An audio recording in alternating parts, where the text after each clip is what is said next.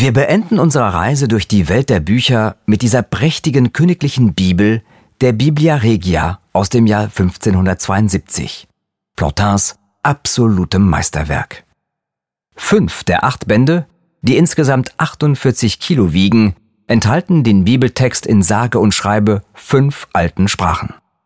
Daher stammt auch der Name dieses Titanenwerks. Biblia Polyglotta, vielsprachige Bibel. In den anderen drei Teilen findet man Anmerkungen und Kommentare zum Text.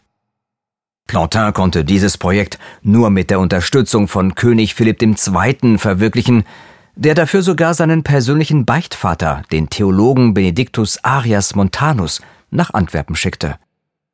Er koordinierte fünf Jahre lang elf Stunden täglich das Team von erstklassigen Humanisten und Sprachwissenschaftlern, das an der Bibel arbeitete. Plantin machte sich mit der Biblia Regia einen unvergesslichen Namen und wurde Erzdrucker des Königs. Sehen Sie sich auch das kleine Porträt von Christoffel Plantin links neben der Treppe an, wenn Sie hinausgehen.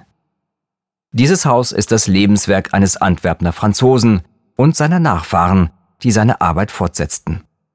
Ihre Verlagsdruckerei verbreitete Ideen und Erkenntnisse, die zur Gestaltung unserer Welt beitrugen. Die Geschichte dieser bemerkenswerten Familie haben Sie hier kennengelernt. Sehen Sie sich unten auch noch das französische Esszimmer aus dem 18. Jahrhundert an.